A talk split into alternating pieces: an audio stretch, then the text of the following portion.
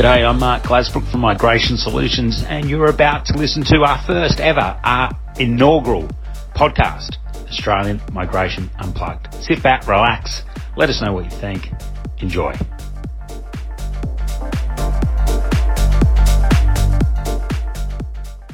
G'day, I'm Mark Glasbrook. I've been in the migration industry for over 20 years, a registered migration agent um, for 20 years this year. Migration Solutions celebrated our 20th year anniversary.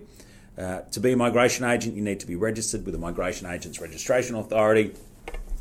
And we're designing this podcast to talk about everything that's immigration. What might that include? Everything that's immigration, which is student visas, parent visas, partner visas, which is spouse applications, appeals, cancellations, that's appeals to the Administrative Appeals Tribunal, ministerial intervention applications. We'll be talking to business and industry about the economic importance of migration to uh, to Australia, to the national economy, and also to regional economies and communities. It's going to be more than that. Surely, it's going to be something personal or. like there must be so many stories that you hear of, of migrants and businesses that have really thrived. Well, yeah, we'll, we'll go into the um, the personal nature of the immigration program and what it means, and some of the challenges. And there's a lot of success stories, but there's also a lot of unsuccessful stories where people will contact us and want assistance with a visa application and following their personal journeys through that process. And it's always nice to see someone when the visa's approved because quite often that's the first time you'll see a person smiling after years and years and years of heartache and, and trouble and confusion and desperation. So we can look at that's really what you see with skilled visas, which is the General Skilled Migration Program or employer sponsored visas. There are quite a lot of different types of visas, and that's something that a lot of people don't understand is what the immigration program actually involves. There's different visas for sports people, there's different visas for entertainers, there's different visas for people that come here and work on movies and actors and post production, there's different visas for doctors and dentists and nurses and electricians and plumbers and parents and children and adopted children and. Um, will, will it talk about like problems that businesses have in getting the right staff? Because with the COVID pandemic at the moment, there's a lot of problem in access yeah, to yeah, right talent. Yes, there is. So when I said we'll talk about everything, yeah, we'll talk about everything. everything. so businesses do face a lot of challenges and closed borders is, is having a massive impact on fruit picking and farming and agriculture and horticulture and food processing and manufacturing. You name it. Uh, a whole sounds a bit like a Dr. Seuss novel. yeah, it does. that, that, could be a slogan. Yeah. Da, da, da, um, you know, you, you, go into so many industries are, are negatively affected by international border closures at the moment because international students would do a lot of work. They could only work 20 hours a week or 40 hours a fortnight. So they'd be spending a lot of time working in aged care and disability care. International students would also spend a lot of money on, on living and their consumption expenditure and increased demand for goods and services. They'd be shopping in our local shops and going out to our local karaoke bars or going to the casino.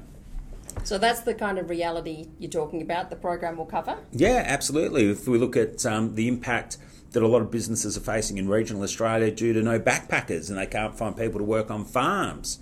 So it's been really interesting to see a bit of a change in the perception of migration, moving away from, you know, we don't want migrants coming here because they're taking our jobs, to more of, wow, actually, those migrants weren't so bad after all. They're out there doing the jobs that a lot of people don't want to do or, not, or aren't qualified or skilled in because experience plays a part, doesn't it? Oh, look, absolutely. And you know, um, when we have a look at employer-sponsored migration or migration as a way to address current and future workforce needs, the primacy of the Australian workforce will always come first. We always have an Australian first mentality or a strategy.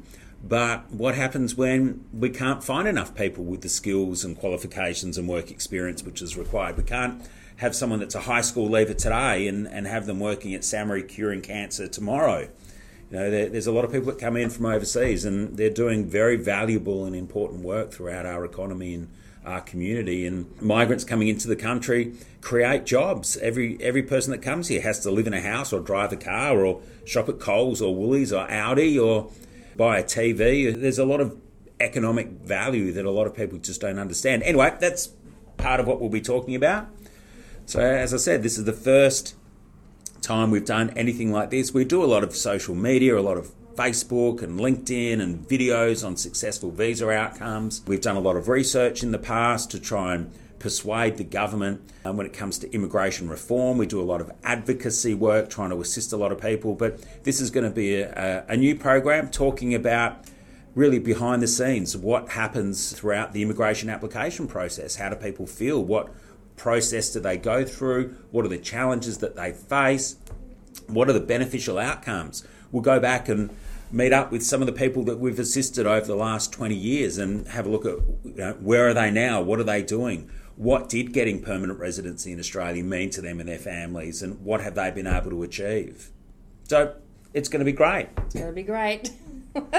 Stay tuned, I suppose. Yeah, so thanks, Lyndall, for uh, helping us set this up, and Tina's helping us behind the scenes as well. And I hope everyone enjoys it. And if you've got any questions, feel free to send them through. Any comments, I'm sure we'll get some uh, positive comments and a lot of negative comments. That's uh, part and parcel. It is controversial, yeah, controversial. and immigration's very emotive. It's like dogs and cats. Some people like dogs and hate cats, and it's sort of like immigration. A lot of people don't like immigration. I don't think they know why they don't like it. They just don't like it. They don't understand the full economic benefits, I guess, and, and the cultural vitality and the melting pot that immigration brings to the country. And apart from Indigenous Australians, we're all we're all migrants, first generation, second generation, third, fourth, or fifth. So it really surprises me that some people, even recent arrivals to Australia, people that we've helped get residency will say, we don't want migration, we don't want migrants coming here. It's like, well, hang on, we just helped you get a visa. Um, you were a migrant yourself. So we'll talk about all of those things, and it will be quite controversial at times. We'll be talking about government policy, the way that policy is designed and developed, and whether it's beneficial, whether it's a short term view or a long term view. If we look at the skilled migration program now, the federal government appears to have gone in a highly skilled approach. They want people that have got lots of super skills because they'll earn more money and pay more tax. So that's a better long term financial benefit for the federal government because they're getting more tax. But what they're not looking at is the immediate workforce challenges of business and key industry sectors in regional Australia. So we've tried to have a brief introduction to the episode, and we're now edging towards ten minutes. Well, I guess so. that's I guess that's something that uh, anyone that's listening or will listen to this podcast series will learn about me. Is that's right. Once you unplug you, yeah, yeah. Stay tuned yeah. for Migration Unplugged. yeah, I do like to talk. Mark. Yeah, and write long emails and yeah. letters. You've been listening to the Australian Migration Unplugged podcast brought to you by Migration Solutions. For more expert migration advice or assistance, head to www.migrationsolutions.com.au. And remember, if you have any questions about Australian immigration, including visas, employer sponsored migration, cancellations or appeals, talk to Migration Solutions today.